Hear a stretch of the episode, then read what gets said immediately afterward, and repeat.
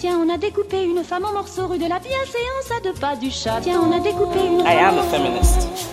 Je vous obsède avec une Je ne constance suis pas conduit qui d'une appelle quand même l'admiration. d'une façon conforme à ce qu'on attend d'une jeune fille d'abord et d'une femme ensuite. I'm sorry that I didn't become the world's first black classic Des pianist. femmes artistes, activistes, politiques. J'aime pas les garçons, ça fait mal, ça pique. People are suffering. People are dying. How dare you? C'est même pas la faute des juges, c'est le, système. J'irai où je veux, je tracerai ma route. La poudre, pour moi maintenant, ça devient une archive extraordinaire du féminisme euh, de cette dernière décennie. Quoi. Bienvenue dans la Boum. poudre. Hear that? It's the sound of someone whacking the ground with a rake. Specifically, they're beating around the bush, which we've done enough of in this ad too, so let's get right to it. The new Moneymaker scratch off from the Ohio Lottery doesn't beat around the bush. Money Maker. Play the game and you could win money up to $2 million. With more than 88 million in prizes ranging from 50 to $500, Moneymaker cuts right to the cash. Lottery players are subject to Ohio laws and commission regulations. Play responsibly. Je suis Lorraine Bastide et aujourd'hui, je reçois Géraldine Nakache. Ma façon à moi de, de garder mon moi, un peu pour moi, beaucoup de moi, c'est euh, de, de dire toute la vérité avec du faux. Très souvent, on me demande si j'en ai pas marre de faire la poudre. C'est vrai que c'est un délire quand on y pense. Ces dernières années, j'ai reçu dans l'émission pas loin de 150 personnes. On pourrait se dire que j'ai fait le tour, que j'ai plus de grands goals maintenant que j'ai eu Judith Butler, Gloria Steinem, et puis Taubira, et puis des pentes. Ouais, je me la pète un peu, y a quoi. Je me suis posé la question moi-même, à l'aube de cette saison 7. Alors je me suis mise face à mon carnet, et je me suis dit, vas-y, fais une liste de toutes les meufs ou personnes assignées meufs que tu as encore envie d'interviewer. J'ai gratté deux pages. Parmi tous ces noms, il y avait celui de Géraldine Nakache. Une comédienne qui m'a toujours touchée, peut-être parce qu'on a le même âge, peut-être parce qu'elle incarne très fort l'amitié, mais aussi parce qu'elle me fait rire. Je me suis dit, on n'est pas obligé de tout le temps analyser le genre et de faire de la politique dans la poudre. Je me suis rappelé que ma mission, c'était aussi de vous divertir, de vous proposer de la culture, du cinéma, de la littérature, pour échapper à cette putain d'époque anxiogène. Sauf que, bah, sauf qu'avec Géraldine Nakache, on s'est retrouvés à parler de choses plus graves que prévu. On a parlé d'humiliation, on a parlé de traumatisme, et on a fini l'interview les larmes aux yeux, toutes les deux, à se serrer dans les bras pendant de longues minutes sans pouvoir s'arrêter. Qu'est-ce qui explique ça? Ça tient pas à la personnalité de Géraldine Nakache. Ça tient pas non plus à ma façon d'interviewer. Ça tient à ce geste simple, celui de s'asseoir face à face avec quelqu'un et de l'écouter, activement, attentivement, pendant longtemps. Forcément, ça débloque. Forcément, ça fait avancer. Forcément, ça fait éclore de l'amour. Moi, je voudrais vivre dans un monde où tout le monde aurait le droit, régulièrement, à ça, à une écoute longue, active et bienveillante. Je pense sincèrement que ce monde serait chouette. Parce que, à force, on serait tous et toutes réparés. Avec Géraldine Nakache, on a parlé de volonté, de beauté et d'humilité. Géraldine Nakache, vous êtes réalisatrice et actrice. Vous avez plus de 15 ans de carrière derrière vous. On vous a découverte comédienne dans Comme tu belle de Lisa Azuelos en 2006, puis réalisatrice avec Tout ce qui brille, sorti en 2011, qui inaugurait une collaboration longue durée et tout terrain avec votre BFF Leila Bekti. C'est carrément incroyable comme ce film ne vieillit pas. Moi, je l'ai vu cinq ou six fois et la dernière, c'était le week-end dernier avec mes gosses qui sont plutôt One Piece et qui ont adoré. Vous avez réalisé trois longs métrages, bientôt quatre si j'ai bien compris. Vous avez tourné dans des dizaines de films et dans le tout dernier, Vacances, réalisé par Béatrice de Staël et Léo Wolfenstein, vous m'avez bouleversée. Vous crevez l'écran dans ce rôle de mère de famille nombreuse recomposée, abandonnée par un mari qui est pendant tout le film juste un silence au bout du fil. C'est un espèce de film d'épouvante soft, un thriller assez doux, avec des paysages de landes fantomatiques, des scènes de nuit assez flippantes, mais surtout vous, en mer à bout, cyclotimique qui m'avait bouleversée, qui m'a donné envie de vous asseoir là, sur le fauteuil de la poudre, tout de suite, parce qu'on vous croit. Quand vous dites à vos gosses, j'ai pas envie d'être tout le temps avec vous. On vous croit et on vous comprend. Là où je voulais en venir, Géraldine, c'est que malgré tous ces accomplissements, vous conservez une humilité assez troublante. Vous refusez de vous considérer comme une actrice confirmée, comme une réalisatrice reconnue. Il n'y a pas longtemps sur Instagram, vous écriviez Ça y est, je suis actrice. J'ai quand même 15 ans, Géraldine. Et quand vous avez sorti J'irai où tu iras, vous avez dit C'est mon troisième premier film. Pourquoi continuez-vous à vous présenter comme une débutante? Peut-être parce que ça m'arrange de croire que c'est la première fois, parce que j'ai peut-être le sentiment euh, que c'est jamais mieux qu'une première fois, parce que je remets euh, les compteurs à zéro, et parce que je fige un peu le temps aussi. C'est peut-être ça euh, mon sujet, c'est de ne pas avoir envie que le temps passe, que le compteur... que, les, que les années passent, que le temps passe, c'est peut-être un peu mon sujet, donc... Donc ça m'arrange. Peut-être que je me complais aussi là-dedans parce qu'une débutante, on, peut se dire c'est pas grave, elle a essayé. Mais j'ai sincèrement la sensation d'essayer à chaque coup, quoi.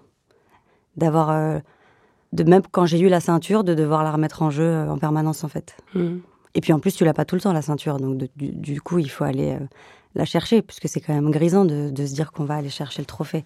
C'est le cinéma qui fait ça aussi un peu, non? Oui, oui, c'est constitutif de, de, ce métier-là et du cinéma, effectivement. S'il y avait une recette, ce serait beaucoup moins marrant. Euh, et puis, euh, c'est aussi, c'est aussi la patine, quoi, du temps, comment on appréhende ce qu'on veut dire chez les autres, comme ce que je veux dire moi dans mes films. Qu'est-ce qui va évoluer, qu'est-ce qui va changer le prisme aussi avec lequel je décide de, dire, de, parler de certains sujets. Alors dans mes films, c'est peut-être plus facile puisqu'il s'agit de ma signature. Mais dans les choix que je fais en tant qu'actrice, euh, ils sont pas tant des choix d'actrice, quoi. Ils sont aussi euh, simplement des choix de femme, quoi, ou de même de maman, parce que finalement maintenant je laisse une trace euh, qui est qui est aussi pour, pour ma fille. Hmm.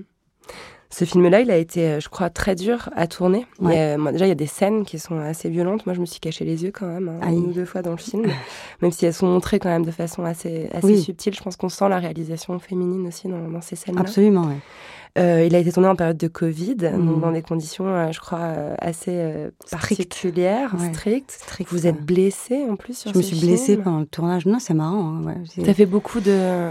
C'est parce que je pense qu'il devait se fabriquer comme ça. Il était dur de fait parce que c'est des petits films, comme on dit, c'est des films qui se fabriquent avec peu d'argent et que et que quand on n'a pas beaucoup d'argent au cinéma, ça implique qu'on n'ait pas beaucoup le temps. Donc ça veut dire qu'il faut faire beaucoup en peu de temps faire vite et, a priori bien quand même, c'est mieux. Donc du coup, il y a cette contingence-là, plus le Covid qui faisait que bah, il fallait, euh, fallait respecter des normes très strictes comme partout, et encore plus peut-être sur des plateaux euh, de cinéma, un peu comme dans les hôpitaux, où il fallait vraiment être strict parce que sinon on nous menaçait de ne pas pouvoir continuer à le faire. Bien sûr, s'il y avait un cas positif, euh, fin du tournage. Quoi. Oui, et d'ailleurs ça a été le cas à un moment donné. une des gamines qui jouait ma, ma, fille a été positive. Et, et euh, sur des films comme ceux-là, qui sont encore une fois très compliqués à financer, on ne peut pas arrêter le tournage. Donc on l'a isolé dans un mobilhome, parce qu'évidemment on était logé dans un camping. Donc on l'a isolé seul avec sa maman qu'on a fait venir sur le plateau, et elle a été isolée trois semaines. On a, enfin, tu vois, tout, tout, tout, de, tout tire un peu plus, quoi. Tout grince un peu plus. Et puis euh, c'est des films qui se tournent beaucoup la nuit, qui se tournent, alors là en l'occurrence dans les Landes. Euh, moi, la première fois, c'est la première fois que j'y allais, tu vois, pour le tournage. Et puis je me disais, quand je suis arrivée, c'est beau, j'aimerais bien passer un été ici. Et puis non, maintenant, j'ai passé un hiver là-bas, donc je ne passerai pas un été là-bas non plus. et, euh, et, puis, euh, le cerise sur le gâteau, je me suis évidemment un peu blessée, ce qui m'arrive jamais sur des plateaux. Je m'y attendais pas du tout, donc j'ai tourné sous l'imbago.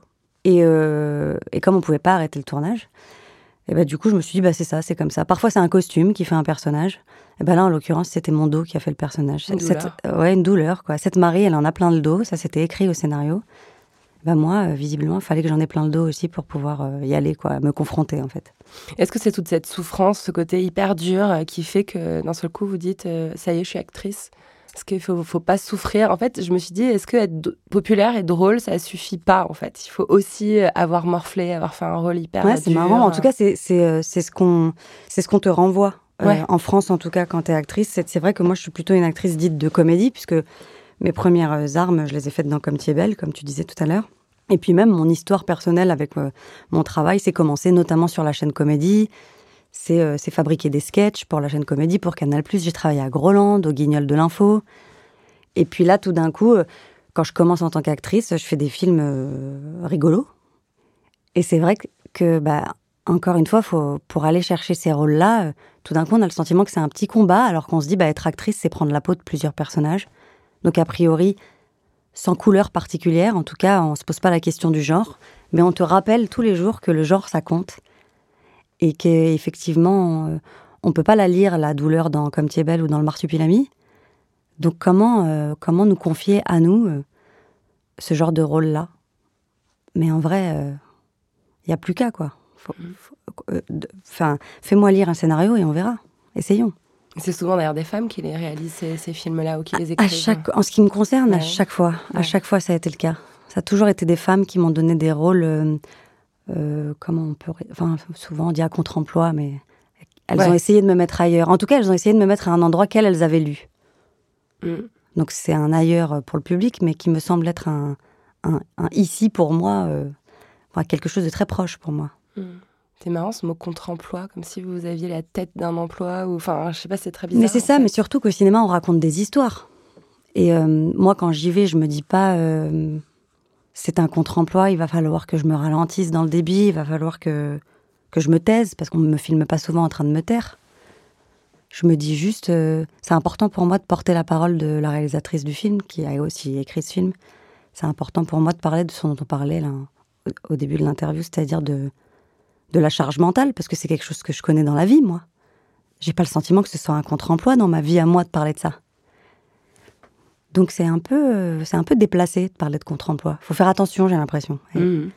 Faut faire attention parce que c'est presque, un- presque dangereux. On va revenir un peu en arrière parce que c'est le principe de l'émission. Euh, vous avez grandi à Puteaux. On, on se voit on se tutoie d'ailleurs On se tutoie, non je- Ouais, on va partir sur un tu, ça sera plus naturel. Donc, tu as grandi à Puteaux. Euh, C'était comment de grandir à Puteaux? C'était trop bien. C'était super. C'était super parce que la vie était euh, euh, douce et normale. Et puis à un moment donné, euh, à l'adolescence, euh, ça a commencé à plus trop m'intéresser. Ça a commencé, j'avais le sentiment de tourner en rond et surtout, j'avais euh, ce sentiment d'être bah, le nez collé à la vitrine, quoi. C'est-à-dire que j'étais pas assez loin pour dire que que j'étais pas de Paris. J'étais à 10 minutes de Paris et ça m'a un peu travaillé, tellement travaillé que j'en ai fait mon premier film parce que c'était un, un sujet qui m'a dévoré ça. De, de- de devoir traverser ce périph', ça m'a dévoré longtemps. De devoir faire semblant, de, de, m'infliger ça en fait, parce que personne ne m'avait rien demandé. C'est moi qui, qui m'étais imposé euh, ce pari, quoi. Ce, ce pari. euh, J'aurais, j'aurais préféré me sentir touriste, j'aurais préféré être toulousaine, j'aurais préféré être lilloise. Mais là, plutôt, ces deux stations de RER de Paris, c'est nul. Je trouvais ça nul, en fait. ah, moi, mais moi, tout ce qui brille, ça m'avait vachement parlé à l'époque. Moi, j'ai grandi à Orléans et Ah, c'est bah pas ouais. à 10 minutes, c'est à une heure de Paris. Mais j'ai aussi grandi avec cette impression-là, quoi, que je pouvais toucher la capitale, que j'étais vraiment Bah, pas voilà. loin. Ouais, c'est ça. Et, euh, et j'avais envie d'y aller et, et- et que j'étais pas, quoi. Bah, c'est ça. Mm. On n'y est pas. Mais parce qu'on n'y est jamais, en vrai. Et voilà, c'est peut-être ça aussi. C'est ça, c'est tout, Une on n'y est jamais. on n'y est toujours pas. Ouais, bien sûr. Mm. Parce que du coup, euh, je l'ai eu, hein, mon 20 mètres carrés à Paris assez jeune, quoi. Euh, parce que j'ai travaillé assez jeune, donc à un moment donné, il fallait me rapprocher de mon lieu de travail. C'était Paris 17e, alors j'ai habité Paris 17e. Mais j'avais des moulures, du parquet et un métro en bas de chez moi. C'était le Graal. C'est bizarre, hein? Et aujourd'hui, bien, sûr, naturellement, euh, bah, euh, plutôt c'est mon Hawaï, quoi. Je me dis tout ça pour ça, vraiment. Vraiment, à ce point, c'était un sujet. Même, même moi, aujourd'hui, je, c'est marrant, je, je continue de m'étonner de ça, de, du fait que ça m'ait tant euh, tiraillé, quoi, que, que, que ça m'ait tant fait du mal, parce que ça m'a fait du mal de pas être là où j'avais le sentiment de devoir être. Puis après, choisir ce métier-là, en plus. Tu l'as problématisé aussi. Enfin, y a- t'as un recul là-dessus, je trouve. Euh, Il y, a- il y a des scènes euh, dans tout ce qui brille. Du coup, je la regardais ben, avec un œil plus analytique que Ouais. quand je l'ai revue là tout récemment. Et il y a- il y, a des scènes très euh, très politique en fait. Quand on voit euh, la, la, la, gamine qui enlève à l'arrache les télestars de la table basse de ses parents parce qu'il y a la copine parisienne riche qui arrive, euh, Mhm. c'est un geste, euh, on sent que tu as déjà une lecture euh, sociologique de ce qui se passe là, que tu as compris en fait, que Oui. tu as une forme de honte par rapport à ta culture. ou- Bien sûr, ouais. Parce qu'en le faisant, même, même à 15-16 ans, je crois qu'en le faisant, je savais déjà que c'était bizarre de faire ça. Tu voyais le problème? Je voyais le problème, ouais, je le voyais, bien sûr. Je- bien sûr que je voyais le problème. Mais je voyais, je voyais euh, surtout, ce, que je voyais très fort, c'était que je me disais, mais pourquoi pour eux, c'est pas un problème? Pourquoi pour mes parents, c'est pas un problème? Pourquoi c'est mon sujet à moi? Et, et ça, c'était troublant, mais il fallait que je m'y confronte, il fallait que j'y aille, quoi. Et puis en le faisant, donc assez rapidement, alors là j'ai encore plus compris, c'est-à-dire que presque le recul, il est arrivé à l'intérieur du moment, quoi. Donc quand il a été temps euh, d'écrire euh, tout ce qui brille, euh, j'avais 28-29 ans, et ouais, j'avais déjà, euh, enfin c'est comme si j'avais cin- 50 ans de plus, quoi. C'était comme si j'avais déjà été omnisciente au moment où je le faisais. Parfois, je me regardais faire, mais il fallait que je le fasse. Je comprenais pas pourquoi chez moi le papier toilette, il était euh, couleur saumon. Pourquoi il n'était pas blanc, quoi? Évidemment qu'il fallait acheter du papier toilette blanc, au même titre qu'il fallait avoir des draps euh, unis, minimum. Je, je sais pas, je sais pas pourquoi euh, j'ai posé mes yeux à cet endroit-là, parce que c'est lié à l'éducation normalement, euh, tout ça. Je sais juste que c'était euh, c'était peut-être le début de la fiction, le début du cinéma dans ma vie en fait. La fiction, elle est rentrée à cet endroit-là, de me raconter des histoires, de commencer à en, raco- à en raconter aux autres en fait. Ouais, et puis de se déguiser, d'être quelqu'un se déguiser, d'autre, ouais. de prétendre. euh, Ouais, c'était déjà le début du cinéma, Ouais. vraiment. Mm. Mais pourtant, euh, enfin d'ailleurs pas pourtant, parce que bon, ça s'entend même quand on parle là, t'as une tendresse infinie pour tes parents. euh. la façon Ouais. dont tu dépeins les papas dans tes films, ils sont toujours hyper tendres, drôles. C'est jamais. euh, Même je trouve qu'il y a un modèle de masculinité qui est très intéressant euh, dans, dans, dans tes films, chez tes pères. Ouais. Et, euh, et, et dans tous tes films, il y a aussi d'ailleurs des mamans assez, assez touchantes. On sent que tu rends hommage aussi à tes parents, que Ouais, leur dire c'est pas grave, ça va, je vous aime. Quoi. Vous inquiétez pas. Ouais. C'était- vraiment pour le dire, vous inquiétez pas, tout ça c'est mon sujet. Vous avez pas mal fait, quoi. Mm. Et c'est vrai que, que bah, chez moi, il y a, y a un papa et il y a un grand frère. Et ces deux personnes-là, y compris ma maman, euh, c'est vrai, mais ils, ils m'ont beaucoup regardé, quoi. Ils m'ont beaucoup laissé la place. Et je les aime infiniment pour ça parce que, bah, parce que, parce que j'avais la sensation tordue de, que je l'avais pas à ma place, alors qu'en vrai, on me l'a laissé. Ouais, ouais, c'est un- en tout cas, tout ce qui brille, oui, c'est un hommage à mes parents parce que je, parce que je voulais vous dire, je voulais leur dire, je voulais vous dire. C'est marrant, je m'adresse à eux là carrément. Waouh, l'acte manqué. Waouh. Ouais, ouais, c'est bien ça. Pas mal. Eh ben, je voulais vous dire, papa et maman, que vous avez tout bien fait. Et que, et que dans tout bien faire, il y a faire mal aussi. Et c'est parce que vous avez fait mal que moi, euh, j'ai pu euh, faire des choix, décider, euh, prendre, prendre position aussi, me dire qu'est-ce que je veux, qu'est-ce que je veux pas, comment je veux, comment je veux pas. Donc, donc c'est bien de ne pas m'avoir fait croire, en tout cas, que c'était imparable, tous, leurs choix, tous leurs mots, tout leur silence aussi. Donc merci, papa et maman. On t'a laissé de l'espace, beaucoup d'espace. Ah fait, oui, on m'a laissé de l'espace, beaucoup, Mhm. beaucoup d'espace. Et pourtant, c'est marrant, j'avais la, la sensation de devoir, de devoir pousser les murs tout le temps. C'est quand même un profil psychologique particulier, ça.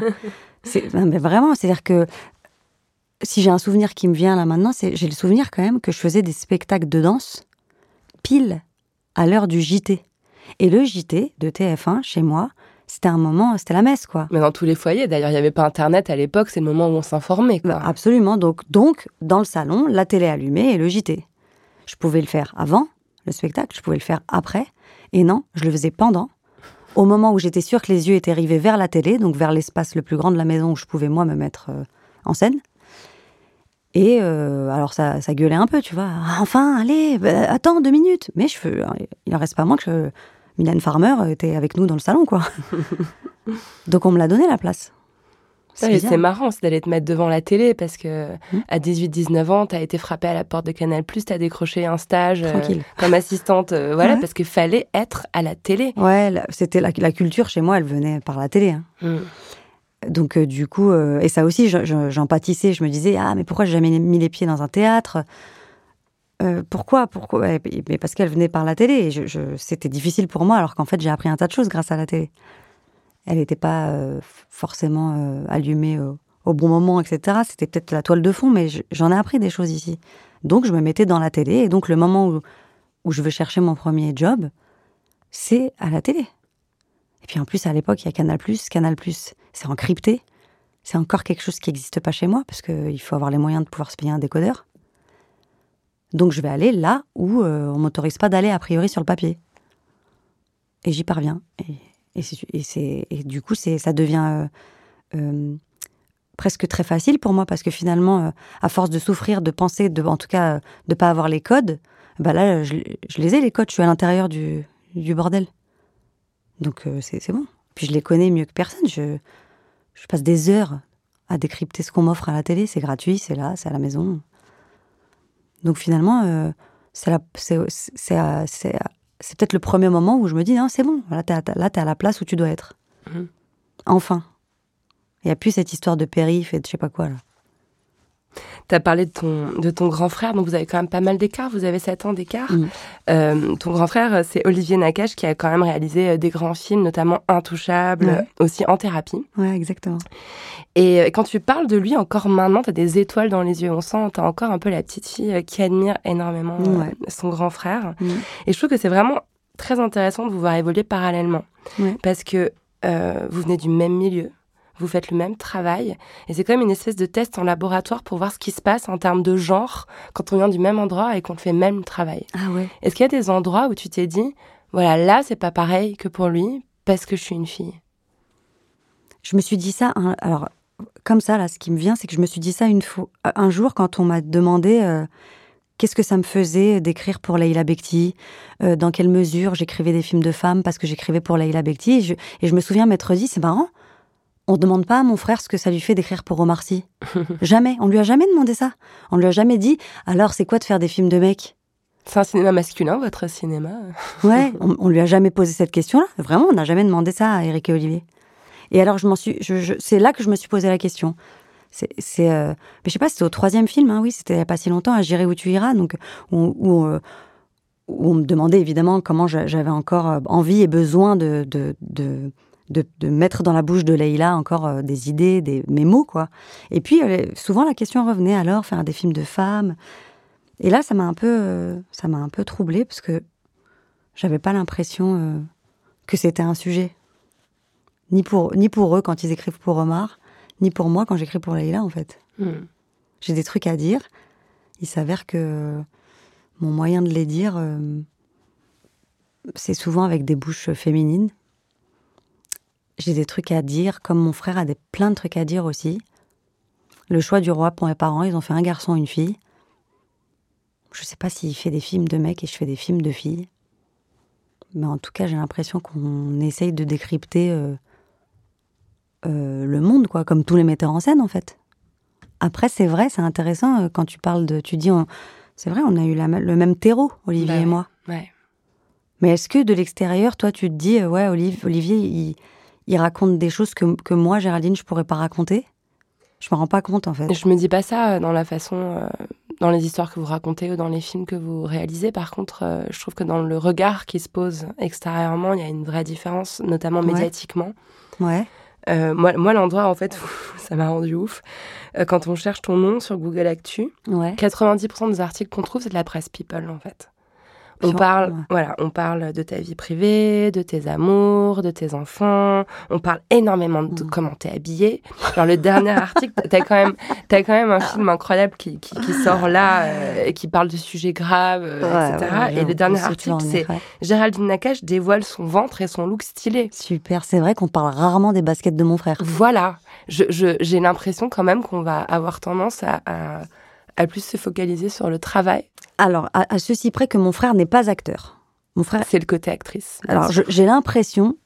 Bien sûr. Que le côté actrice, ça amplifie euh, quand même vachement ça. Et Est-ce qu'il y a des articles sur les pulls d'Omar Sy, cela dit?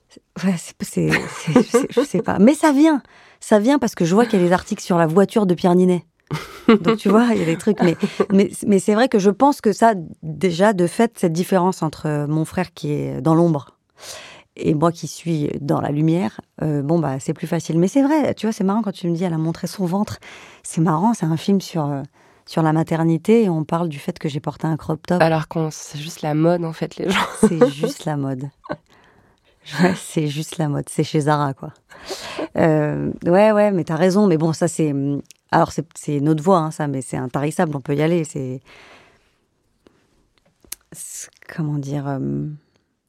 Tu vois, par exemple, c'est marrant. Euh, on s'obstine souvent à. Bon, on parle du fait que je sois maman et tout, et c'est normal. Alors là, pour le coup, c'est vrai. Pour, moi, c'est important dans ma vie. Je peux pas l'omettre, quoi. Euh, mais souvent, on, cherche à me faire dire le prénom de ma fille. Et comme on cherche souvent à me le faire dire, eh ben du coup, j'oppose une résistance euh, fois un milliard, quoi. Donc, je, ne veux pas dire le prénom de ma fille, ce qui est complètement débile hein, en soi, mais c'est devenu un, truc pour moi. Je ne veux pas dire le prénom de ma fille. Et, euh, et c'est vrai que mon frère fait souvent des interviews de presse écrites, puisqu'il est metteur en scène et que bon, bah voilà. Et on lui demande jamais le prénom de ses enfants. Et je lui ai demandé, est-ce que parfois on t'a demandé comment s'appelait ma fille, donc ta nièce, pour savoir si, euh, à quel endroit Et en fait, euh, non, jamais. À lui, on cherche pas à lui soutirer des informations sur son actrice de sœur. En revanche, moi, je suis censée m'asseoir et donner le prénom de ma fille en interview.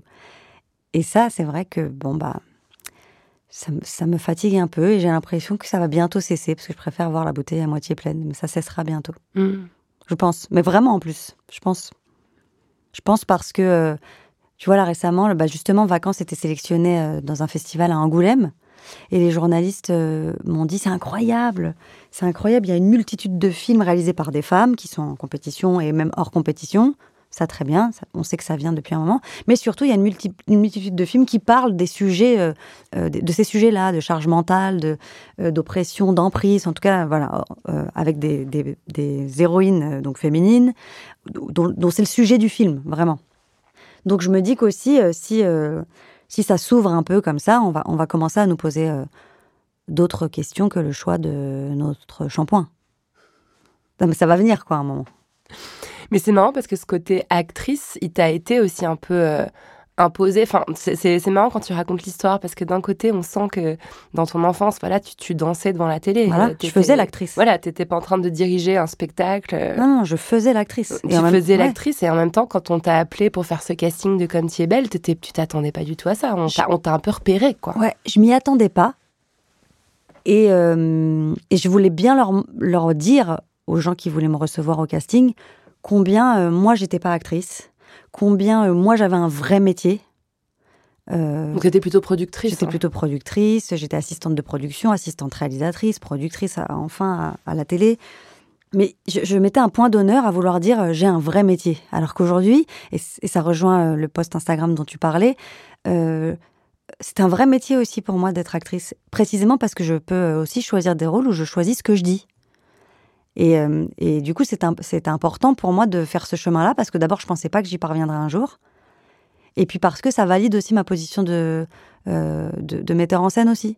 Parce que qu'à un moment donné, je pense que même je ne savais plus trop si j'étais metteur en scène pour m'offrir des rôles à moi, si j'étais metteur en scène parce que je devais dire au, monde et au mien, ne vous inquiétez pas, je ne suis pas qu'actrice. Euh, et puis là, tout d'un coup, de comprendre que que mon métier c'était actrice aussi, ça m'a vachement euh, tranquillisée. Ça m'a fait un bien fou. T'as relâché quelque chose? Ouais. Et puis peut-être du coup la prochaine interview, euh, je dirais que c'est mon quatrième film et pas le quatrième premier, je sais rien. mais euh, Je t'ai traumatisée avec la première question. ouais, non, mais parce que c'est la vérité et puis parce que et puis parce que encore une fois, je te dis, c'est mon sujet quoi. C'est un endroit où où vraiment, au début, je pensais, mais parce que j'avais entendu beaucoup d'acteurs le dire, euh, donc du coup je copiais. Euh, je pensais que c'était ce, truc autour de l'imposture. Parce que quand on est acteur, on est imposteur naturellement. Pourquoi nous? Pourquoi on a été choisi nous pour faire ce rôle? Est-ce qu'on est vraiment légitime pour faire ce rôle? On a été repéré à cet endroit. Pourquoi nous, euh, on a la lumière sur nous? Pourquoi elle dure ou pas? Donc j'ai beaucoup parlé d'imposture. Puis parce qu'en plus c'était inhérent à ce que j'avais fabriqué dans ma vie à moi, de mentir un peu sur d'où je viens, tout ça. Neuilly plutôt, bon voilà, c'était facile comme tambouille. Mais en vrai, euh, bon, bah, c'est pas, c'est pas vrai, c'est pas vraiment ça, quoi. C'est pas vraiment ça. C'est, euh, c'est de me dire que c'est un métier et que même quand je suis actrice pour les autres, avec les mots des autres, je continue à dire quelque chose. Parce que C'est moi qui choisis de, de me lancer dans, dans, une aventure et de suivre un metteur en scène, d'accepter un film. C'est moi qui, qui, choisis ça et qui a la responsabilité ensuite de porter le film, d'être là face à toi et d'en parler. Euh, donc du coup, euh, donc du coup, c'est mon, c'est mon métier, bordel. Ça y est, ça y est. Et c'est important parce que ça, ça alimente en plus mes écritures, ça alimente mes envies, euh, mon point de vue naturellement, et mes discussions sur mon canapé aussi. Mais c'est des expériences qui sont, qui sont des vrais vécus, euh, tourner un film, ça, ça, te marque, quoi. Ah ouais, vraiment, vraiment, je crois. C'est juste que souvent, je, je, je, préfère avancer parce que ça, pour regarder en arrière, c'est, finalement pas très intéressant. Mais en vrai, euh, bah, quand tu fais l'actrice, comme c'est des choses qui restent, justement, et que euh, parfois, quand, quand tu arrives à une avant-première, par exemple, il y a des gens qui te font signer des photos, des autographes, mais sur des photos. Et c'est souvent des photos des affiches de films. Donc tu fais souvent, malgré toi, un bilan. Ah oui, j'ai fait ce film aussi. Ah oui, c'était il y a dix ans, ça. Ah oui, mais j'ai raconté cette histoire. Ah oui, j'ai rencontré euh, François Damien sur ce film-là, c'est resté un ami. Aujourd'hui, je le vois, on parle même plus du film. On a même oublié qu'on a fait ce film-là. Et, et du coup, c'est des marqueurs comme ça. Et on te les remet. C'est des archives. C'est vraiment des archives. Et, et, et, là où nous, on a plutôt tendance à bah, avancer, donc à, pas aller. On a, personne n'a le nez dans ce qu'il a fait avant. Ce serait complètement fou. Mais du coup, moi, on me, on me les met sous le pif régulièrement. Et puis je me dis, euh, ça m'aide à me dire, euh, bah oui, si, je sais pourquoi je fais les choses aussi. Ouais, mais c'est marrant parce que ça me fait penser à ce que tu disais au début où tu cherches un peu à arrêter le temps. Et je me dis souvent que les actrices. euh, Enfin, je sais qu'en tant que femme, c'est pas facile en fait d'avancer, de, de, entre guillemets vieillir. Je sais pas pourquoi je mets des guillemets parce que c'est le vrai bon mot. mais attention, c'est un gros mot. non, et, et, je me dis en fait, c'est vrai que une actrice euh, est forcément toujours envoyée à son apparence, en fait. Euh, est-ce qu'elle est mince, est-ce qu'elle est grosse, est-ce qu'elle est jeune, est-ce qu'elle est vieille, est-ce qu'elle est belle, est-ce qu'elle est moins belle? Mm. Et le fait d'avoir toutes ces images de toi qui s'accumulent, en fait, de voir exactement la tête que tu avais il y a 10 ans, il y a 20 ans, enfin, je, ne sais pas comment... Mais alors, tu sais, c'est marrant que tu dises ça parce que je sais pas si, si c'est vraiment dans le, dans le sillon de ce que tu es en train de dire ou si c'est parce que j'ai tellement envie de le dire que je saute sur l'occasion. Vas-y. Mais je me dis que les actrices, c'est-à-dire les femmes qui sont actrices, et les femmes qui sont plus âgées que moi, qui sont actrices, euh, aujourd'hui, euh, m'offrent la possibilité de me dire à moi, actrice, mais aussi aux femmes qui ne le sont pas et qui travaillent à la banque, euh, qui sont coiffeuses, biguines, de se dire, regarde, on est comme on est.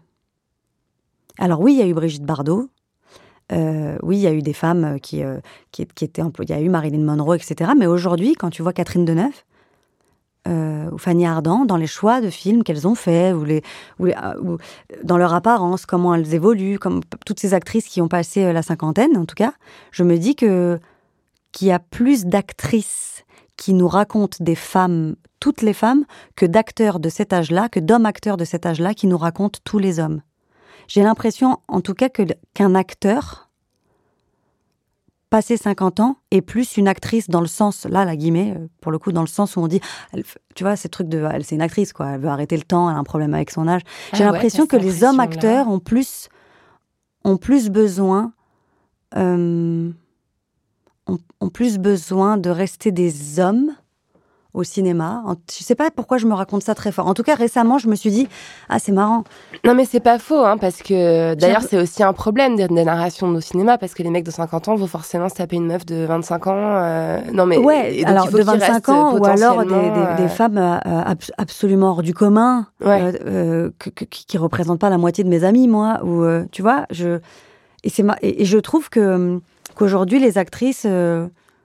Euh, nous raconte des femmes, mais parce qu'aussi il y a la place pour raconter euh, des rôles des, des, des, héroïnes euh, qui, qui, y vont et qui disent d'autres choses aussi, peut-être probablement. Enfin, y a, je ne sais pas si c'est l'œuf ou la poule, mais j'ai l'impression qu'une actrice aujourd'hui se, se, salit plus et que c'est moins grave le temps. Versus la chirurgie esthétique. Donc je bah, sais que c'est, je sais que, je sais que c'est chelou. Je sais que c'est chelou ça, mais je me le suis vraiment dit parce que quand même, il y a quand même quelque chose. Il y a quand même quelque chose du temps qui passe et que je, et que je lis plus, parce qu'il est peut-être regardé au cinéma différemment que sur euh, euh, un homme du même âge acteur. Je ne sais pas bien pourquoi. Non, mais Peut-être parce que justement, une femme qui vieillit à l'écran, euh, qui a 60 ans à l'écran, elle est obligée en fait d'endosser quelque chose de bien plus grand qu'elle. Voilà, voilà, c'est exactement ça. Ouais, et, ça me fait penser d'ailleurs euh, euh, dans, dans, le dernier bouquin de Dépendre, dans Cher Connard, mm. l'actrice la, qui parle, on a envie de voir Béatrice Dalle, ou voilà, qui est aussi voilà, une femme qui a été propulsée à 17 ans en sexe symbole, bah aujourd'hui elle en a 50 passés, qu'est-ce qu'elle fait quoi? Qu'est-ce qu'elle joue comme rôle? Est-ce qu'il faut encore qu'elle soit belle? Est-ce qu'il faut encore ah, qu'elle soit sexy? Est-ce qu'elle peut être autre chose? Et ces questions-là, euh, les femmes doivent se les poser, alors que les mecs, euh, il faut juste qu'ils continuent à être euh, bel acteur séduisant. C'est tout. Ouais. Et alors du coup, j'ai l'impression que, bah, pareil, on est rentré dans une nouvelle ère. Quand je vois, mais même, je sais pas, même, même Marina Foïs dans Asbestas, qui a pas, évidemment, qui est loin d'avoir de l'âge de, Catherine Deneuve, mais qui quand même, qui, qui y va, quoi. Et on se coupe les cheveux et on. D'ailleurs, elle en joue, elle en parle, elle l'assume. Eh ben oui, bien sûr. Mm. Mais euh, c'est pas rien. C'est un signal qui est envoyé euh, pas que à ma petite congrégation d'actrices, hein, mais qui est envoyé aux femmes et qui, qui n'est pas qui n'est pas rien. Et je et je le sens vachement à cet endroit-là, mm. euh, à l'endroit de. je trouve que les actrices, elles disent elles disent plein de choses aux femmes, quoi. Mm. Elles font plein de choses pour les femmes aussi. Et puis parce qu'elles ont l'espace pour le faire, donc c'est merveilleux. Mais je, je, le sens vachement plus. Tout ça, encore une fois, au milieu de des injections de botox et de collagène, ce qui est un paradoxe fou. Il y a une complexité évidemment. Voilà, ça peut pas être aussi blanc et noir, quoi. Donc, mais quand même l'actrice c'est MeToo aussi. Enfin... Ah ben voilà, exact. Bah, voilà, mm. tu vois. Bah, bah, bah L'actrice c'est MeToo aussi. Donc euh, je sais pas, je trouve que... En fait, je crois que je trouve qu'on avance. Je trouve que ça nous aide. Euh, que ça aide autant des amis à moi euh, qui ne qui sont pas du tout actrices et qui travaillent pas du tout dans le milieu du cinéma que, que moi aujourd'hui à, à, choisir ce que je te disais il y a pas longtemps là il y a deux secondes à choisir les les rôles que j'ai envie de défendre aussi grâce à ces, à ces portes qui me semblent s'ouvrir un peu plus un peu plus et de mieux en mieux surtout. Parce que, en fait, une fois que tu as mis le coup de pied dans la porte, super, mais quand il n'y a plus les verrous, bah, c'est une galère. La nuit, comment tu dors? Comment on fait? Est-ce qu'on met un garde devant? Ouais. Bon, bah, bah, là, là, là, ça y est, elles sont, les verrous, ils ont sauté. Mais on n'a pas besoin de garde, quoi. C'est bon, on y va, on est là. Ouais. En tout cas, moi, je suis là. Moi, franchement, je, c'est bon. Je suis sûre que je suis là. Je l'ai dit, je suis actrice et je suis là. C'est bon. 42 ans. Il est temps. Ça y est, ça, on y est, mais c'est intéressant. Et la quarantaine, j'ai l'impression que c'est aussi un peu ça. Enfin, on me l'a tellement dit que j'y croyais pas trop. Ouais. Et j'hallucine d'être devenu, devenu ce cliché parce que mm. c'est vraiment, euh, je suis mm. rentrée dans le cliché. Moi, je me c'est vrai. Pareil. Toi aussi Ouais. Ah, parce que bah, c'est on a exactement le même âge. On est la même année. Ah bah voilà, 1980. Et, euh, ouais, 42. Là, je me dis, ah, c'est marrant. Je suis sûre de moi qu'il n'y pas ça. mais t'as vu, c'est bizarre hein, parce que c'est comme physiologique. Mm. Tu sens le truc, tu dis bon bah voilà. Et en plus, on me l'avait dit et je me disais, c'est quoi ce poncif là? Non, non, non, c'est c'est vrai, c'est là. Après, je pense pas qu'il faille devoir l'attendre pour euh, commencer à faire des choses. Moi, euh, parce que c'est peut-être culturel, générationnel, j'en sais rien, tu me diras, mais euh, moi, j'ai peut-être attendu de vérifier ça pour oser y aller. Je sais pas, je sais pas bien. Ou alors, est-ce que c'est c'est l'arrivée des cheveux blancs et tout ça qui, qui provoque ça? J'en sais, sais, rien. En tout cas, c'est là. C'est une histoire d'expérience aussi, je pense. D'expérience. le fait d'avoir mangé un certain nombre d'échecs, un certain nombre. Oui, oui c'est vrai, c'est vrai. Oui, bien sûr. Évidemment, oui, oui, t'as raison, c'est ça. Je sais pas. Si, si, si, si, bien sûr. Ouais, il n'y a pas que les cheveux blancs dans la vie. qui est une forme d'échec aussi, d'ailleurs. Non, je rigole. Un peu. On est allé hyper vite. On, on, est, on est déjà arrivé à, la, quarantaine, alors que moi, il y avait une question que j'avais tellement envie de te poser, et je trouve ça dingue qu'on ne te l'ait pas encore posée. En tout cas, je n'ai pas entendu la réponse à cette question. Alors, vas-y. Le, le, personnage de Leila Bekti.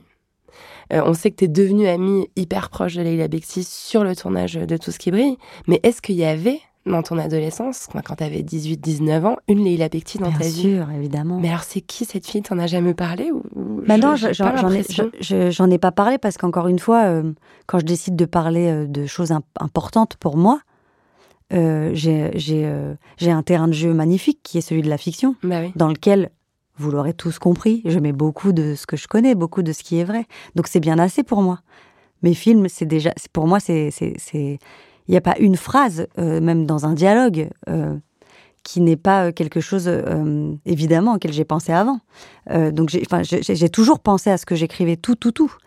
Donc du coup, quand j'écris quelque chose, je l'écris en conscience de ça. Donc ça, me semble être très important pour moi de pas donner le prénom de ma fille, ni même de donner le, de raconter, de, enfin de, de divulguer, si j'ose dire, qui est la vraie Leïla de ma vie, puisque puisque j'ai décidé d'en parler euh, dans tout ce qui brille et de façon en plus très honnête. C'est juste que il y a de la lumière, il y a des costumes, il y a des acteurs. Ça me suffit en fait. En tout cas, c'est ça. C'est pas tant pour être secrète ou je sais pas. C'est la seule trace que je souhaite laisser. Parce que sinon, qu'est-ce qui me reste à moi quand je ferme la porte de chez moi? Mmh. Il me restera pas grand-chose. Et peut-être aussi que ma sauvagerie naturelle, parce que je le suis un peu même si c'est paradoxal parce que je suis actrice et que je, dis moi, moi, moi, moi, moi, moi, moi, moi. Bon, bah, en tout cas, ma façon à moi de, garder mon moi, un peu pour moi, beaucoup de moi, c'est euh, c'est de, de, de, dire toute la vérité avec du faux. Mm. Mais, mais, je vous jure que tout est vrai. Hein. c'est vrai en plus, mais mais avec du faux, parce que je sais pas, c'est comme euh, c'est comme respecter un territoire. Euh. Enfin, je sais pas, c'est comme quand t'accouches et que tout d'un coup, il faut forcément ouvrir les portes de ta chambre à la maternité. Bah non, en fait, viens me voir à la maison. viens pas là. Ouais, et en même temps, tes, tes, films, ils sont aussi tellement basés euh, sur, sur ta vie. Et puis en plus, il y a une espèce de mise en abîme de ouf parce que tu choisis Leila Bekti pour incarner ta meilleure amie. Puis en fait, elle devient derrière ta meilleure amie dans la alors vie. Ça, alors ça, c'était pas prévu. Excuse-moi, il y a des poupées gigognes quand même un peu perturbantes. C'est un enfer. Là, ouais, là, c'est un bah enfer. pour ma bah c'est délirant. Mais oui, oui, c'est un enfer. C'est pas prévu. C'est évidemment pas prévu parce qu'il s'avère que c'est un, un timing, quoi. Que quand je propose le film à Leila, derrière, ça fait déjà trois ans que je l'écris, mais derrière, on remet encore deux ans et demi. Euh, on a deux ans et demi dans la vue avant de le fabriquer. Donc, naturellement, on arrive sur le plateau, on est déjà très proche parce qu'on s'est rencontrés, parce qu'on s'est trouvés. Et ça, ça arrive déjà pas tous les jours. Mais du coup, c'est vrai qu'on aurait pu ne pas faire ce film, et pourtant qu'elle soit dans ma poche, au même titre que je suis dans la sienne aujourd'hui encore, tu vois. Donc ça, c'est un hasard, un heureux hasard, c'est magnifique, ça arrive rarement. Ça arrive tellement rarement que, que je comprends que tout le monde nous en parle, quoi. Encore aujourd'hui. Euh, dix, ans, plus de dix ans après. Et je comprends parce que dans la vie, déjà, c'est c'est un, un, un, événement, c'est magnifique. Et puis là, en plus, euh, au début, alors ça, on me la pose plus, tu vois, la question, on me, disait, mais c'est quand même dingue d'être resté si amis pour deux actrices, si longtemps, quoi, si amis si longtemps pour deux actrices. Alors que vous êtes en compétition, évidemment. Voilà, c'est ça. Alors ça, ça y est, c'est juste, bah, du coup, c'est cool, parce que c'est bien aussi de dire ce qui, ce qui, se passe, ce qui est, enfin, les, de récolter les bénéfices de, tout, de, des combats. Et ça, ça y est, on, on me dit plus ça, mais il y a encore euh, pas si longtemps, 5-6 hein, ans, on me disait, mais on sait que vous êtes rencontrés sur le tard, que vous êtes devenus sœurs, mais comment reste-t-on amis si longtemps avec... Euh, avec quelqu'un qui fait la même chose que vous, et en plus actrice. Vous, vous partagez les rôles, comment vous faites? Est-ce que vous êtes... Euh, c'était quoi euh, Est-ce que, est que ça vous fait quelque chose de l'avoir joué dans tel ou tel film? Ça, c'est bizarre. Mais ça, ça y est. On en a fini avec ça. Ça n'existe plus, ces questions-là. Ouais, et puis en plus, tu as réglé quelque chose quand même assez rapidement, cette question, en étant toi-même réalisatrice. Enfin, il y a des moments aussi où tu, où tu la diriges, quoi, ta pote. Ouais. Ça, c'est aussi intéressant. Comme et où elle est au service, quoi. Ouais, où tu lui donnes des mots à dire, quoi. Ouais, je lui donne des mots à dire euh, et, et, euh, euh, et, je lui donne des mots à dire et saluer le fait qu'elle respecte à ce point aussi le fait que ce soit les miens et qu'elle ne souhaite pas les changer ou modifier ma perception. Elle, elle m'aide comme elle aiderait un autre metteur en scène qu'elle ne fréquenterait pas dans la vie à servir mon, le, propos du film, quoi. Donc c'est normal, je crois. je crois que c'est normal. Enfin, c'est normal. Euh, c'est pas parce qu'on est deux femmes et qu'on fait le même métier qu'on devrait faire différemment. J'ai pas l'impression qu'on qu'on fait un truc exceptionnel là-dedans. Mm. que le genre a quoi que ce soit à voir là-dedans, ça c'est ça c'est sûr. Ouais, non, ça c'est. Par contre, ce que je trouve intéressant, euh, j'avais vraiment envie de parler euh, de beauté avec toi. Ah c'est un thème qui revient souvent, où tu parles vraiment toujours euh, de ce qui est moche, tu penses, tu parles de Shrek, tu dis que c'est important de mettre en scène, etc. Et tu dis, tu parles aussi très souvent de la beauté de Leila. Euh, et ça, vraiment, tu as un œil de réalisatrice, quoi. Là, je le mets au neutre euh, quand tu parles de sa beauté. Et c'est vrai qu'on est, on est tous d'accord pour dire qu'elle a une espèce de photogénie bah, assez hallucinante. Ah, hallucinant.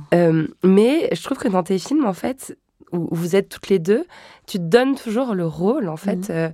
de la meilleure amie drôle et sympa. Ouais.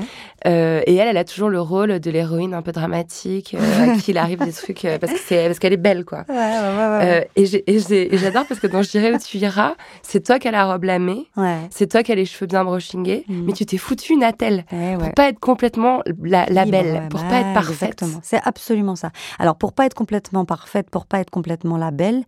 Et dis-toi qu'en plus, ça génère un autre truc sur le plateau. C'est comme je dirige ce film, je le mets en scène.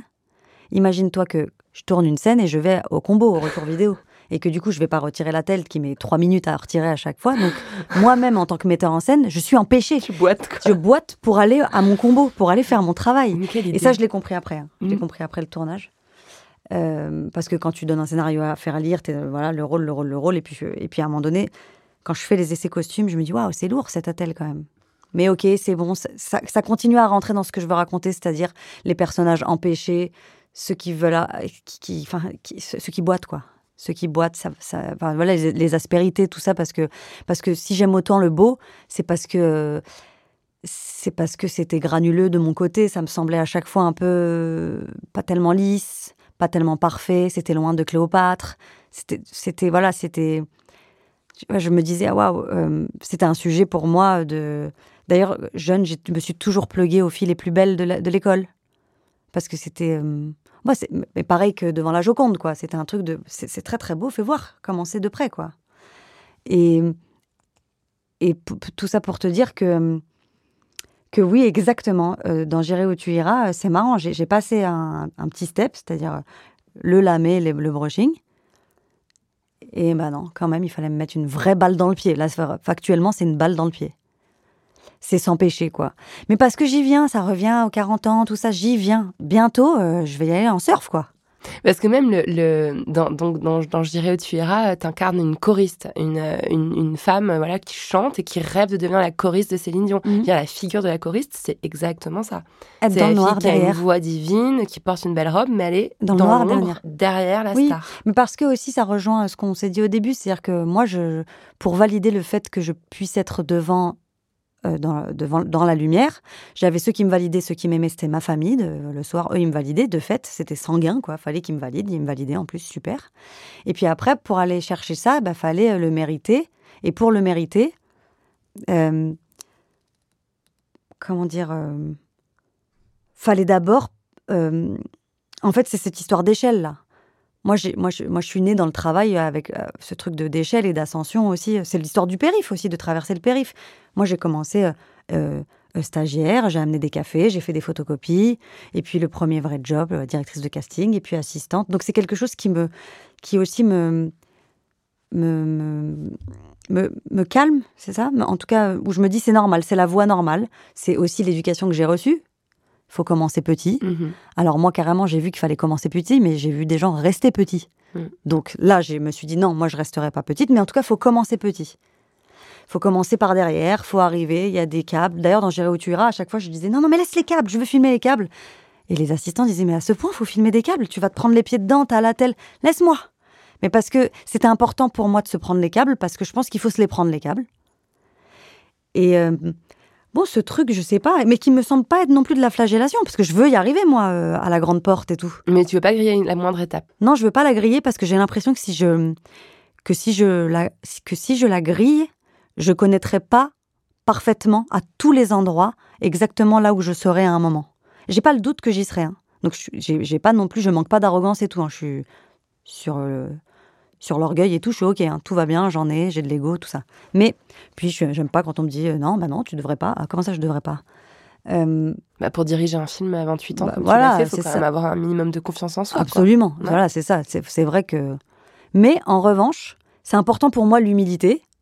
C'est important pour moi, pas, pas comme valeur, euh, comme ça. euh, c'est pas la noblesse, parce que quand on est humble, force. C'est c'est important pour moi l'humilité parce que. Parce que je l'ai vu sous mes yeux. Moi, j'ai vu euh, l'humilité de mes parents euh, par rapport à plein de sujets, de, de- sur le savoir, la connaissance, la culture, tout ça. Et puis, en fait, quand j'y pense, là, je me souviens de Dominique Farrugia m'avoir dit une phrase quand j'intègre les bureaux de la chaîne Comédie. Il me dit euh, Bon, moi, il y a un truc que je peux te dire, c'est que faut que tu t'adresses toujours très bien à tes stagiaires parce que demain, ils peuvent être tes patrons. C'est le seul truc qui m'est resté, qui, m'habite encore aujourd'hui. Et du coup, c'est comme un combat pour moi, l'humilité. C'est-à-dire que je trouve pas ça facile d'être humble.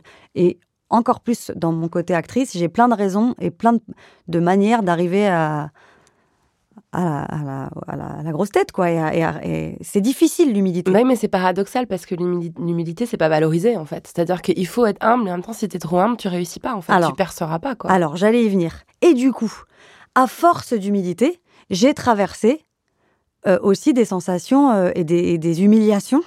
Donc c'est pas très long, humilité et humiliation quand même. hein. Et, euh, et je me suis dit, putain, mais c'est pas si payant en fait. Et moi, putain, j'ai été stagiaire.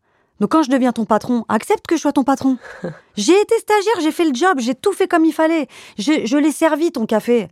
Donc c'est pour ça que parfois je suis en colère parce que quand on me dit non mais là tu là tu tu, tu, tu dis mal, alors j'ai le droit de dire mal, j'ai le droit de mal penser, j'ai le droit de me tromper évidemment, mais en tout cas euh, quand l'argument c'est euh, et puis t'as pas à me parler comme ça, ah non, ah bah non, bah non, pas à moi, tu vois. Euh, Là où un golfeur, il fait preuve d'humilité, mais quand il met pas la balle dans le trou, personne lui dit ah bah non t'as pas à faire. Alors que nous on nous engueule, bah parce qu'on est acteur, parce qu'on est joli, parce qu'on nous prête des vêtements chers et tout, tu vois. Eh ben non si. Je, donc donc donc je c'est une bagarre pour moi de continuer à être humble alors que j'ai euh, subi euh, le, le revers de la médaille de l'humilité. Donc c'est pour ça que j'en parle beaucoup dans dans les films que je fais aussi. C'est que c'est, c'est- ça reste euh, une valeur très noble pour moi, essentielle, et c'est ce que j'ai en- envie d'apprendre à ma fille, mais, mais très très fort.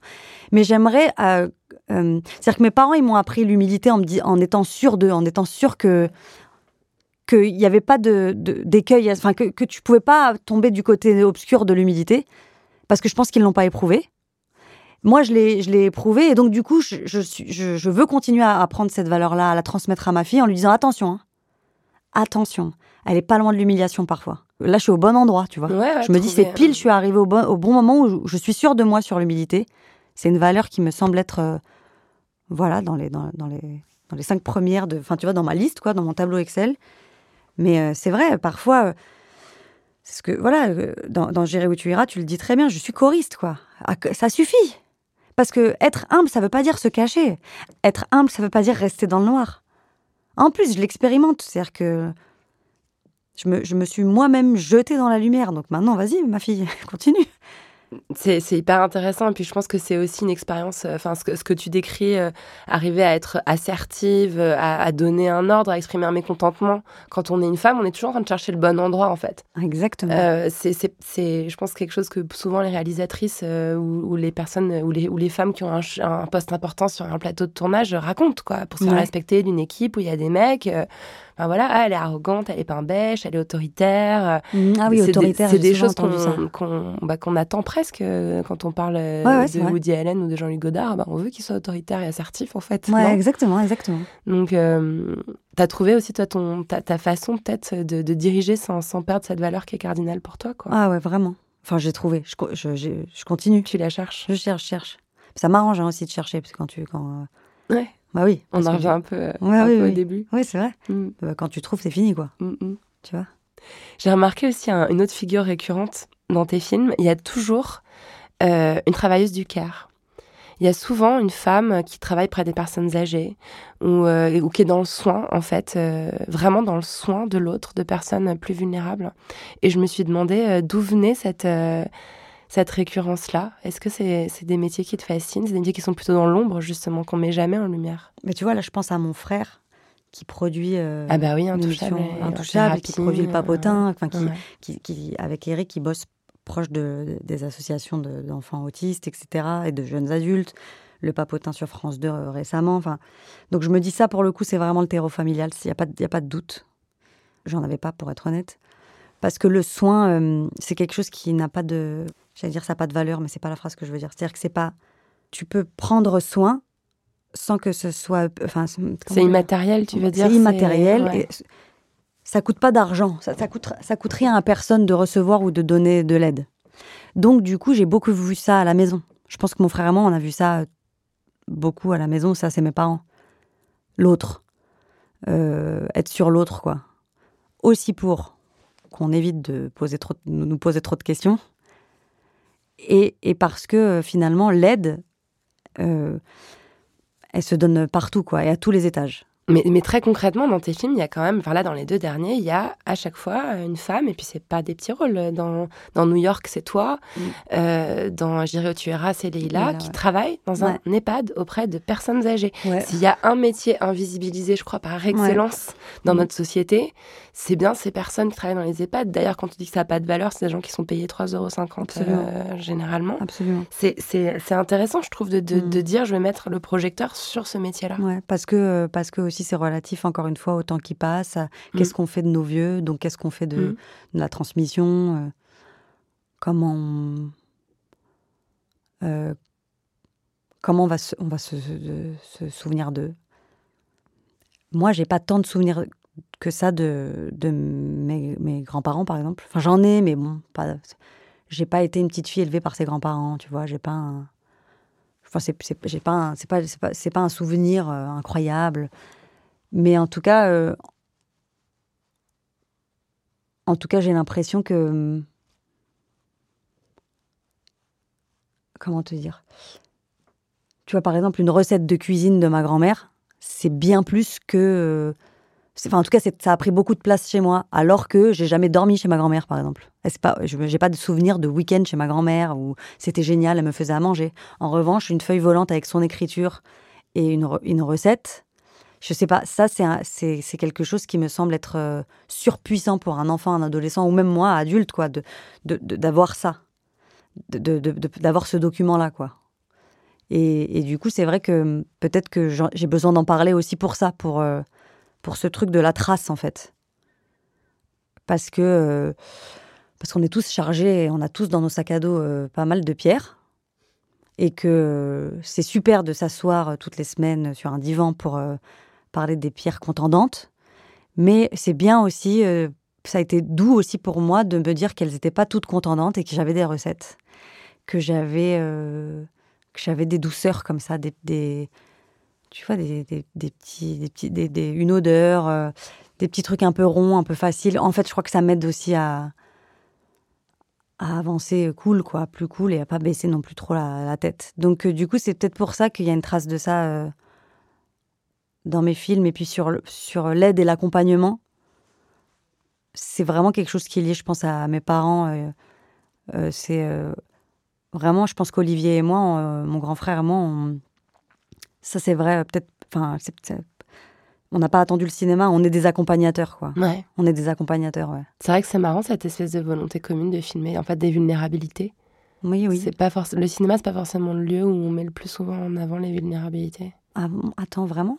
Je sais pas, est-ce qu'on Hmm, construit pas plutôt des héros, des histoires héros, ouais. extraordinaires? Bon, après, c'est Ouais, vrai qu'après, le- Euh, les personnes vulnérables qui surmontent le destin, ça, ça devient Quand des même, héros. hein. ouais, quand même. Mm. Quand même, mais. euh, Ouais, ouais. Faut accompagner, quoi. Parce que, de toute façon, quand t'accompagnes, euh, c'est comme quand tu donnes. euh, C'est comme quand tu donnes une pièce euh, à quelqu'un qui fait la manche dans la rue. Tu le fais pour toi aussi, tu le fais pas que pour la. Mm. On va pas se mentir. hein. Bien sûr. C'est à nous aussi que ça fait du bien. Souvent, c'est plus. Alors quand gratifiant. t'accompagnes, même si c'est très dur, que l'issue parfois elle est, bah tu, tu l'as fait pour toi. C'est ça déjà, c'est ça de gagner quoi. Mm. Bon, voilà, c'est des petits, voilà, on gagne du terrain comme ça un petit peu, un petit Mhm. peu. C'est pas mal. Et c'est vrai que mon frère le fait beaucoup quoi, avec hors hors norme. Je, enfin, voilà, je pense à hors norme, à- en thérapie. euh, Ouais, on a dû être biberonné à ça, c'est pas possible autrement quoi. On, a, besoin de montrer. Lui, c'est carrément le sujet propre de, de ses films. Là où moi, euh, effectivement, euh, j'en fais euh, l'ADN d'un personnage euh, ou sa mission. Tu vois. Mm. Il y a ce truc de transmission aussi. Cette Ouais. idée de toujours faire figurer euh, toujours trois, quatre générations. euh, Ouais, ouais, alors ça, ouais. Pareil, le temps. Comme ça, au moins, on est tous là au même endroit. Tu sais, c'était un mantra. Je- quand j'étais petite, le vendredi soir, donc le soir du Shabbat, c'était le, le c'est toujours d'ailleurs le soir où on est, où on était tous ensemble, quoi. Après, on est quatre, hein, mon frère, moi, mes parents, mais tous ensemble. Et je me disais un truc, et je devais le dire sept fois. Je ne sais pas pourquoi sept fois, mais je devais le dire pas complètement dans ma tête, sinon ça, ça marchait pas. Mais c'était un mantra, et je devais dire sept fois, on est bien là tous ensemble. Complètement niqué de la tête. hein. Je devais le dire sept fois et je devais le dire. Sauf que je pouvais pas le dire devant eux. Enfin, donc je, donc je sais pas comment je m'en sortais, mais j'y arrivais. Tu le murmurais? Ouais. Donc une fois par semaine, je devais dire sept fois, on est bien là tous ensemble. Et ça me permettait d'enquiller sur la semaine correctement, tu vois. C'est bon, ça allait être une bonne semaine. Et à chaque fois, j'y parvenais. Je sais pas s'ils m'ont entendu le dire et qu'ils faisaient semblant de pas l'entendre ou s'ils m'ont vraiment jamais entendu le dire. C'est quelque chose que tu t'étais inventé en tant que petite fille. Ouais. Parce qu'on est bien là tous ensemble, en vrai. Bah ouais. Mm. Mais c'est c'est chargé. Enfin, peut-être que c'est parce que cette semaine, euh, j'ai interviewé Anne Berest et Chloé Corman et Lola Lafont et qu'on a parlé de la Seconde Guerre mondiale et, de, ce que voilà, enfin comment ça peut être chargé quand on est la petite fille euh, de cette histoire-là. Mm. Euh, moi, j'entends ça en fait quand tu dis on est bien tous ensemble euh, le, soir du Shabbat. Je sais pas si c'est moi qui est en train de mettre trop de deepness là-dedans. Non, non, vas-y, je prends. Tu prends? Ouais, vraiment, je prends. Mm. ouais, t'as l'air hyper ému, pardon. Mm. Est-ce que tu as accès à ta chambre à toi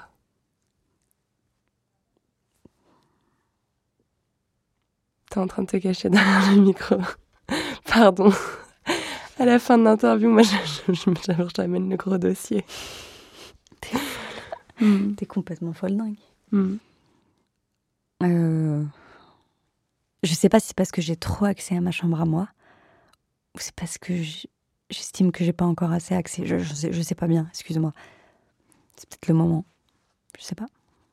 Hmm. Bah, t'as ouvert la porte en grand, c'est ce que tu disais tout à l'heure. Bah, c'est pour ça aussi. Est-ce que je suis restée sur le seuil ou est-ce que je suis rentrée dedans? On se reverra.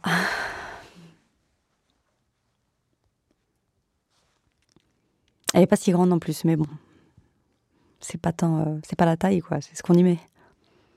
Et puis ça rentre hein, quand on quand on force. Hmm.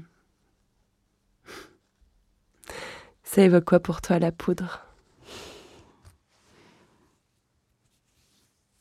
Bah C'est ça, c'est la trace.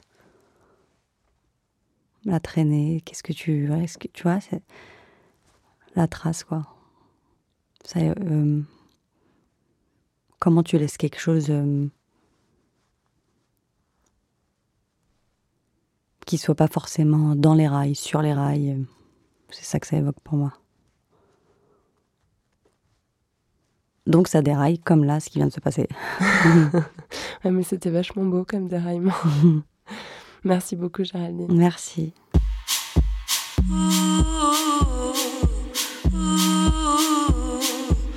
Merci à Géraldine Nakache d'être venue faire parler la poudre avec moi. La poudre est un podcast de Lorraine Bastide, diffusé en exclusivité sur Spotify. À la production, Marie-Laurence Chéry, assistée de Claire Dizet. À la prise de son, Gabriel de Nogent. Au montage et au mixage, Marion Emery. Le générique est une réalisation de Lorraine Bastide et Marion Emery sur une idée originale de Aurore Meyer-Mailleux et un tapis musical signé Bonnie Banane. Vous pouvez retrouver la poudre sur les réseaux sociaux et nous y faire tous vos retours. Les livres associés à chaque épisode sont rassemblés sous le hashtag La Poudre. Merci pour votre écoute, prenez soin de vous et surtout, surtout, continuez de faire parler la poudre.